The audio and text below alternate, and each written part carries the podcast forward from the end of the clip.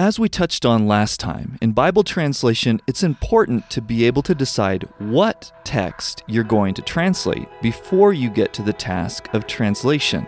So, to do that, we need to compare manuscripts and ancient versions and weigh the evidence, which is called textual criticism. This will be the first part of a conversation with Dr. Dirk Jongkind, the editor of the Tyndale House Greek New Testament. At Tyndale House, Dr. Jongkind does research in the transmission of the text of the New Testament and maintains an interest in lexical and grammatical studies. So get ready to learn some new things and stretch your mind. And make sure to stick around until the end to find out how you can get a free copy of our guest's book, An Introduction to the Greek New Testament, produced at Tyndale House, Cambridge. I'm Andrew Case. This is Working for the Word, and this is going to be a good one.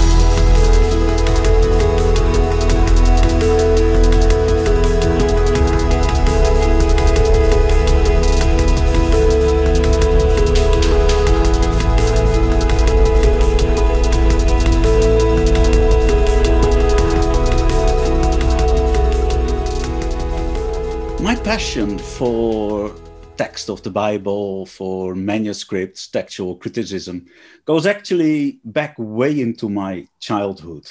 I grew up in one of the uh, many Dutch Reformed denominations in the Netherlands, mm. and now sitting through two services a day on a Sunday, I started to read the Bible as a child. Mm-hmm. And at the time, I was already an avid fantasy and science fiction reader. And then I stumbled over book of Revelation and Daniel. And that was the sort of fantastic uh, symbolic world that, that I sort of could relate to. Not yeah. that I understood what I was reading, but but it was definitely sort of uh, on a cosmic scale that, that I, I like that sort of thing. Mm-hmm. Then a couple of years later, because I was I think uh, around 10 when my uh, interest in scripture started, when I was 14, for the Dutch St. Nicholas Eve, when we tend to exchange gifts. Mm. I got my first Greek New Testament, which was a Nestle-Aland 26th edition. Wow. Uh, I was getting Greek at secondary school, so classical Greek. Awesome. So that was not a, a, very big jump to, to read New Testament then. Mm-hmm. But it was such an intimidating edition with so much information with mm. no a lower margin full with variants with its own obscure language and mm. then references to manuscripts which i did not have a clue what that could mean yeah but at least the questions were planted in my mind and when years later after seminary i found myself doing a master's here in uh, in cambridge i uh, i actually sort of you know, found the opportunity to to start working with manuscripts and start working with textual criticism, uh, looking at how scribes were, were copying manuscripts, etc. Mm-hmm. And yeah, from one thing comes the other, and then I found myself at, at House working on on an edition. It, it is wow. a long story with many small steps. Um, my children often quote a line back to me that I used in in a video mm-hmm. where I say, "I love manuscripts." And whenever they get a chance, they will quote that line back to me. But it's actually true. I really love biblical manuscripts. We already have the UBS, we have the the Nestle Aland. And so why the Tyndale House Greek New Testament? A uh, very good question. And, and it requires a bit of an answer, I think.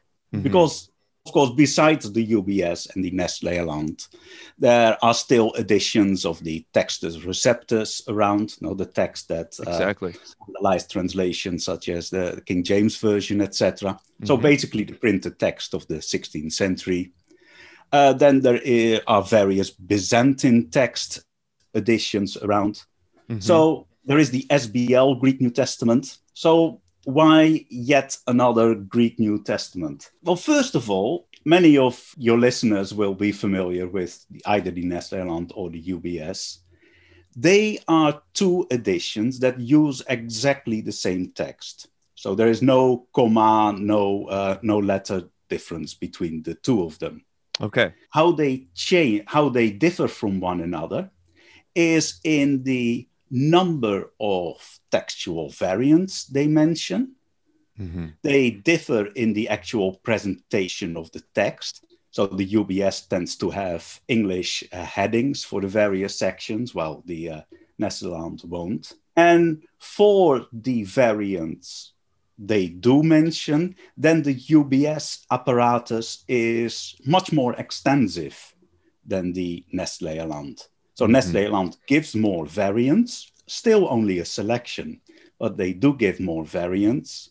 Mm-hmm. Uh, but with a lesser uh, sort of number of manuscripts and versions and church fathers than the UBS tends to do. Yeah. And the original vision behind the UBS was that it were, should be a, an edition of the Greek New Testament, particularly suited to Bible translators. Mm-hmm. While the Nestle-Aland has primarily the, uh, the academic in mind. Well, when I was doing my doctoral work um, in the sort of uh, text critical discussions I had in Cambridge with, uh, with my doctoral supervisor, Peter Head, and good friend Pete Williams, who was then a colleague, is, is now my, my boss, we were sort of thinking there were things with the Nestle Aland text we were not particularly happy with. And it had to do with detailed decisions that, that were made, where I think, uh, where we thought that they were sometimes possible to make better decisions. Okay. And our initial thought was simply to produce a sort of textual commentary mm-hmm. where we would basically say why we would differ from the originally Nestle Aland. Okay. Well, then Nestle Aland, of course, brings out edition after edition, so such a commentary would be out of date quite quite quickly. Plus, we thought it's a little bit unfair to pick and choose the variants you want to comment on without doing the hard work of actually going through all the variants, etc. Mm-hmm. There are differences in methodology. So we tend to be very manuscript based. For us, the, the manuscript is really the not just the carrier of the text, but it basically embodies the text.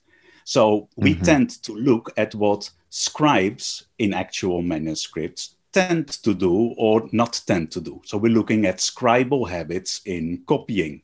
Uh-huh. And there is a whole sort of thought behind it that copying is basically a cognitive process. So, in order to understand copying, you must try to understand what's going on in the mind of a scribe. What are the reasons why copying goes wrong? Right. And in only a tiny minority of the cases, copying goes wrong because the scribe wants to make a change. On 99 of 100 times, changes happen because just something goes wrong in the cognition of the scribe, something goes wrong either in reading error or a memory error or a writing error, but none of them have any sort of deep thoughts behind them. Sure. They just because they happen. And by looking at what scribes do, scribal habits, and looking at patterns in manuscripts, we thought that we would come up with probably an original contribution to the whole field of textual criticism, namely an edition where the editorial input and the editorial control of the text would perhaps be less visible than in some of the existing editions. I, I think we, we succeeded in that. So we have a bias for early manuscripts, which is probably true for the Nestle Aland as well. If we have a mm-hmm. good reason, it must be a very good reason, we will basically ignore the early manuscripts and go for a later one. But our approach is very much based on the knowledge of what's happening within the, the manuscript. Mm-hmm. Now, you may know that the Nestle Aland, starting in sort of early 2000, has adopted a way of organizing the testimony of manuscripts that is called the coherence based genealogical method. Okay. And I think it is a useful tool, but I don't think it is as useful as is sometimes claimed. Where would somebody read about that new theory of arranging the manuscripts? I think Peter Gurry wrote a very nice introduction to the coherence based genealogical method. Okay. he doesn't give much of a critical analysis in the sense of looking at some of the fundamental questions you could ask of the method. But in order to understand what's going on, I think that's a very useful, uh, useful introduction. Okay. Yeah. Now, if someone were to compare, for instance, the philosophy behind the Nestle Aland and the BHS, the Biblia Hebraica Stuttgartensia, what would you say is similar and what would you say is different for the editors involved? Yeah, the two are massively different. So the Nestle Aland, just as the Tyndale House edition, is a critical text and it is an eclectic text. More or less, we approach every textual variant almost on its own. Uh, perhaps we do it slightly less than Nestle Aland, but you have dealt with the textual uh, variant in one verse, and then you go on to the next, and you basically start afresh. What the BHS does is they give you the text of one particular manuscript, almost in all its details, and then puts all the uh, editorial work in the lower margin. Mm-hmm. So in the BHS is what's called a diplomatic edition. It gives you the text of a very carefully uh, copied manuscript without hardly without hardly any error in it. And there is some editorial work in the sense how some of the accents are placed or some of those tiny details. Uh, but by and large, it is as you will find it in the manuscript while a critical edition of the Greek New Testament will contain lots of elements which you do not find in a Greek uh, Greek manuscript, and okay. it is basically the editor's selection of the textual variants that you will find uh, dispersed over over tens of manuscripts. Now, what about the philosophy of creating the apparatus between the two? I know that the BHS tends to be more on the some would say the liberal side, where they would have a stronger tendency to challenge the Masoretic text that they're presenting and come up with theories, conjectures in the apparatus as to what they think it should be, even without evidence. Yes, there there is a uh, a quite a different approach to the textual criticism. Of course, the BHS is now basically supplanted by the BH, the Q, I think, the Quinta. Right, the Quinta, yeah. And their approach is much more conservative than BHS. I okay, mean, there yeah. are there are really quite a few notes in the BHS where if you ask the the average sort of Hebrew specialist, that that they will say yes, that, that's a little bit enthusiastic with the thoughts of the editor here, mm-hmm. speculative here and there. So now, the NA also, doesn't ever do stuff like that. Yes, the NA always contains one or two at the most places where it will print a reading that is found in no single Greek manuscript. Oh. Um, so that those are called conject- conjectural emendations. Mm-hmm. There is one in the, the most recent Nestle Aland in uh, in 2 Peter, where instead of will be found, it prints will not be found, which is of course quite a difference. Yeah. And the not is actually present in, in one of the versions. So one of the early translations will have not at that point. The Greek is not straightforward, but but I don't think it, it warrants a conjectural emendation there. Uh, okay. Uh, it used to have one in, in Acts 13. And of course, if you take a large enough stretch of text in either the Nestle Aland or in the Tyndale House edition, you will find not a single manuscript with that particular text. So mm if you take, for example, the whole of John, well, the selection of variants that the Nestle Aland or the Tyndale House edition will have made is probably not found in one particular manuscript as such. Yeah. But it is always the combination of you know, picking the best reading out of a lot of imperfect manuscripts. So, are there any other differences that have given rise to this need for the Tyndale House version? Yes. it has to do with the sort of intended audience Mm. as well. So just as the UBS is was basically aimed at the translator and the Nestle Aland for the serious scholar, I to, to put it very bluntly, I made the Tyndale House edition for myself. Mm. Uh, that is to say, I wanted to have a very good text of the Greek New Testament that I could take to church and just use in church. Mhm. Now, the Nestle Aland as a scholarly edition, it gives you basically information overkill for that sort of Yeah. purpose. UBS did not look really like a Bible to me either, while the Tyndale House edi- edition oh, feels like a Bible. It, it has the appearance of, of a Bible, and it is actually a Bible. The Tyndale House edition stays in its formatting closer to the manuscripts than others before. It's the way how we indicate paragraphs and where we have par- paragraphs that goes back to, to manuscripts. And in that sense, it is a very clean text with only re- a relatively few mention of textual variants. And those textual variants are never indicated in the running text. Now, we wanted to keep the running text as, as clean as possible not to distract from actually reading and studying the text. Mhm. So, in, in that sense, it is uh, it is for those who want to study the text rather than the history of the text. Okay. Yeah. That's very helpful.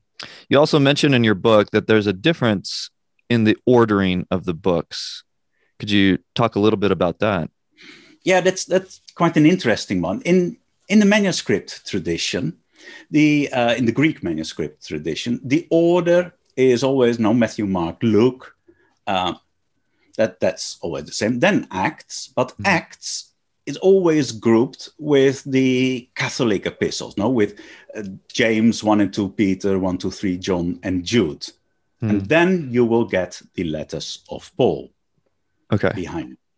So though we tend to go from Acts in sort of modern Western tradition, from Acts straight into Romans, Mhm. in uh, in most Greek Bibles, though, you would go from Acts into James, and Oh, then only after the Catholic epistles into into Romans. We're, we're not the first one to to print it this way. I mean, it is following the majority of of manuscripts. There are uh, various uh, Greek New Testaments printed in in the past and even in the present that will do exactly the same. Now, if you look at the, the big scholarly edition that has been made now of Acts and the Catholic epistles, the Editio Critica Major, which is really uh, an addition for the nerds because it's it's not made for reading whatsoever. But Okay. it shows you as much evidence, textual evidence, as you can put together on a single page. See. They have adopted the same order of you know, combining Acts and the Catholic epistles in the numbering of the individual volumes, and from there on go go to uh, to Pauline letters. Okay. Okay. Fascinating. Could you walk us through the exact order as we would find them in the Tyndale House version? Yes. So the Gospels are, as usual, Matthew, Mark, Luke, John. Mhm. Then you get Acts. Then you get James, 1 and 2 Peter, 1 to 3 John, Jude. Then we go to Paul's letters with Hebrews, the last one before Revelation. Mm. Because the interesting thing is, when it comes for text critical purposes, Hebrews has always been considered as part of the Pauline corpus. Yeah. So it's always grouped with the letters of Paul. So I don't need to ask uh, or to answer all sorts of difficult questions of what do I think of the authorship of Hebrew, sure. Hebrews. I simply follow kind of manuscript uh, convention here. Okay. Now, in the Hebrew canon, there's often commentary about why certain books come after other books in the arrangement, which is different from our English Bibles. Are there certain things that you would comment about the arrangement that you have in the Tyndale House version and, and why that is? Why do you think some of the early arrangers did that? Yeah, I've been thinking about it. Uh, first of all, I can see why the order, as the Tyndale House edition has it, actually came into existence. Because if you follow Acts, then the first half is the story of the apostles, such as James and Peter. And the second half of Acts is the story of Paul. So mm-hmm. also to have the the letters of you know, James, Peter, John at first and only then the letters of Paul, I can see that there is some sort of chronological justification for okay. it. Um, and then I was thinking, where does our order actually come from? Oh, to have acts before the uh, before Paul rather than before uh, James and, and the others. And in a sense, it was quite a conscious decision that Erasmus took in the 16th century. He had precedents for it, so it was not completely his innovation, but he took a quite conscious decision to present the books in the order as we all know it now. So mm-hmm. he was not following Greek models. I thought at the time that he was following Latin models, but that doesn't seem to be the case as well, although there are parallels. But mm-hmm. it was basically a quite conscious decision he took, but I don't know why he took that decision. Okay. But it's quite recent in that sense. Well, let's go ahead and get into five examples where the Tyndale House Greek New Testament went a different direction from the UBS and Nestle Aland and why? Some time ago, I wrote a blog post on the Evangelical Textual Criticism blog, in mm. which I sort of counted all the differences between the uh, House edition, the Nestle Aland 28, and the then freshly published Editio Critica Major edition of Acts, oh, which wow. will be the text of Acts in the Nestle Aland 29, which okay. is coming in a couple of years. So okay. we know the text of Acts there already from the Editio Critica Major. And I found out that there were 68 differences between the Tyndale House edition and the Nestle 28, and 76 with the ECM. Hmm. Now, over 28 chapters, that is not a, a huge number right. especially because the majority of these differences are uh, presence or absence of articles or the word order of an adjective and a noun and that sort of thing. So sure. fairly inconsequential. But a good example of a disagreement is, is found in, in Acts 9, verse 8. That's on the Paul on the Damascus road. Mm-hmm. Oh, he rises up from the ground and then the difference, uh, the textual variant is he saw nothing, so uden, or he saw no one, udena. So it's the difference between one letter. So did he see nothing or did he see no one? Well, here the ECM went for no one. So Paul saw no one. Mm-hmm. And for me, actually, this textual variant was fairly easy to resolve because it's only in the previous verse that it says that the people heard the voice but saw no one. And then we have Paul rising from uh, no from where he was thrown on the ground, and he saw well, or did he saw no one, or did he saw nothing? Here you have, I think, an example of the influence of the immediate context, mm-hmm. where the immediate context says no one, and therefore a scribe is inclined to repeat what he has just written. Also, Paul saw no one. Right. But I think it should be nothing there. Those are translatable differences, and they are of sort of somewhat importance for this particular sentence. Sure, sure. Uh, so there example. are many small differences such as these. Now, then we go to the single biggest difference, because that's, of course, probably more interesting. Okay. And the biggest differences is how we treat uh, Luke 23, verse 32. The famous words of Jesus on the cross Father, forgive them, for they do not know what they are doing. there are quite a few early manuscripts that omit these words. For me, this is probably one of the most important variants in the whole of the Greek New Testament because it may actually affect how we see what Christ on the cross was actually doing, what was his mindset, what, what was he saying. Now, the Nestle-Aland 28 does print these words in the main text, but includes them in double square brackets. And mm-hmm. double square brackets are one category kind of uh, more severe than the single square brackets because the double square brackets indicate that those words are almost certainly not part of the original text. Mm. I think actually there's a very good case to be made that they are part of the original text and that is that Luke actually wrote these words mm. from the beginning. So here we have kind of a difference in okay, it is in brackets, but it is still quite an important variant. I see. Now, then there is uh, another sort of perhaps famous variant in uh, Paul in, in Romans, and that's Romans 5 1. Well, therefore, having been justified by faith, we have peace with God. Mm-hmm. Well, there's a textual variant in the uh, we have, in the echomen, because it's either an indicative with uh, the bind vocal omicron, no, echomen with an mm-hmm. omicron, or it is a subjunctive, and then we have an omega as a bind vocal, echomen. Mm-hmm. Now, in the most of the early centuries and, and later as well, the omicron and the omega would be uh, pronounced almost identically. So it's very easy to jump to one on the other.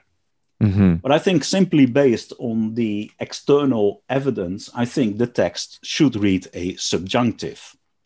So that okay. might mean that Paul is saying, having been justified by faith, let us have peace with God.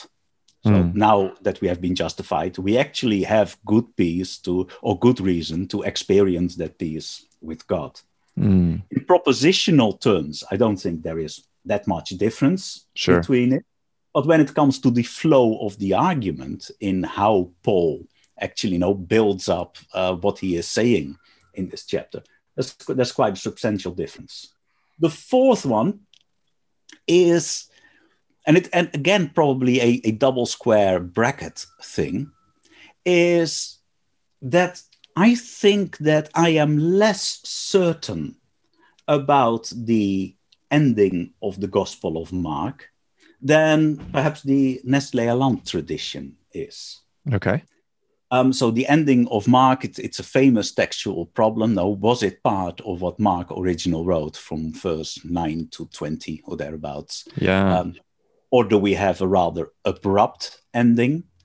Mm-hmm. Um, now, I can see that the long ending as we have it now is clearly written in a different voice. The tone is different, the register is different. Now, there are two manuscripts that omit long ending, two Greek manuscripts, which is not a lot. They happen mm-hmm. to be our two earliest manuscripts, but, but still, um, it's not a lot. However, yeah. the problem was known already in the fourth century the problem of the long ending of Mark. So it's a very old problem. So we can trace the history mm. quite quite far back. But I can in, envisage that there are scenarios that just as we notice there is a difference in voice, so people in the ancient world may have noticed there is a difference in voice and therefore cut the longer ending. That is a possibility simply because I cannot be sure. I don't want to to pronounce such a sort of hard judgment on the long ending of Mark and say it is definitely not part of the original writing of Mark. Mm-hmm. So the Nestle-Aland is dead certain that it was yes. not original. That's right. It uses the term with certainty in, in, in the German. Right. Right. All right. So you you have more of a tolerance for some uncertainty there. So what does the Tyndale House version do exactly? What we do is actually the same as many uh, English versions do. Mm-hmm. And that is, we have a short note after Mark 16 9 that says in some of the manuscripts, the evangelist stops here, but in many others, also the following is contained. And then we follow with the long ending, which is not that dissimilar of what the NIV or the ESV does at this particular point. And That's this good. goes back in the manuscript tradition a long, uh, a long way to have a note of this uh, this sort Sure. text. Well, good. And I think we have one more, right? Yes, that's right.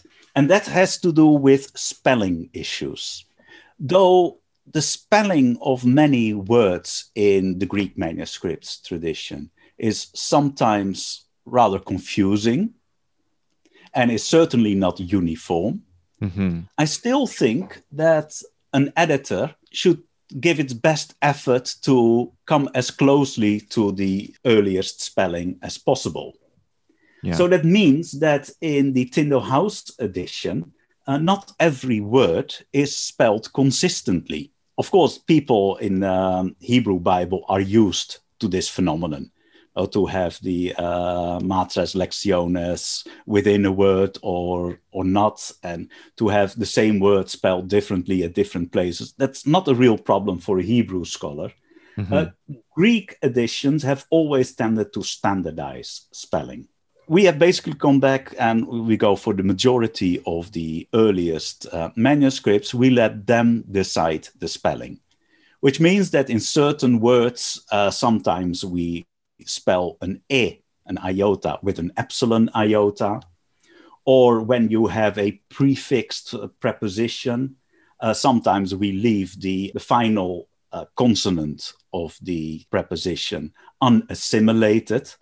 So, Mhm. for example, instead of Lego, we will write sun Lego with the uh, nu uh, in between, and that is simply because that seems to be seems to have been the way in which the manuscripts did it, Mhm. and that can sometimes lead to to very interesting uh, observations. Actually, I think that was probably the most surprising thing that I saw in your book about the difference of your approach. Do you think this is a completely novel idea, or have there been people who have proposed doing this in the past?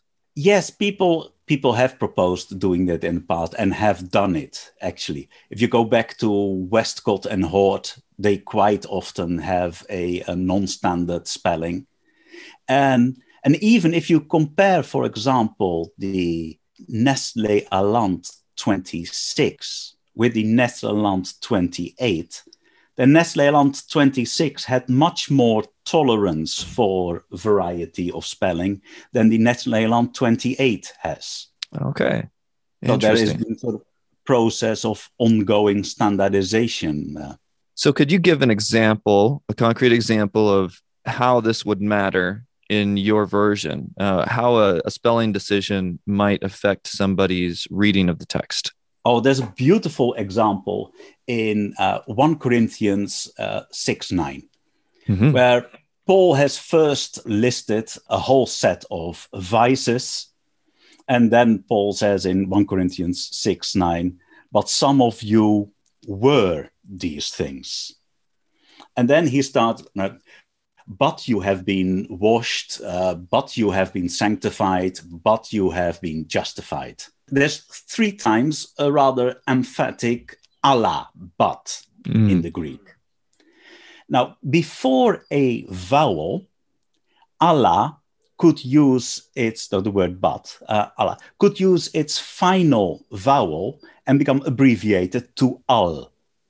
Right. And it would not just lose its final vowel, it will lose its accent as well. So it becomes part of the accentual unit of the word that follows Right. and the word that follows must, must start with, with a vowel for this to happen.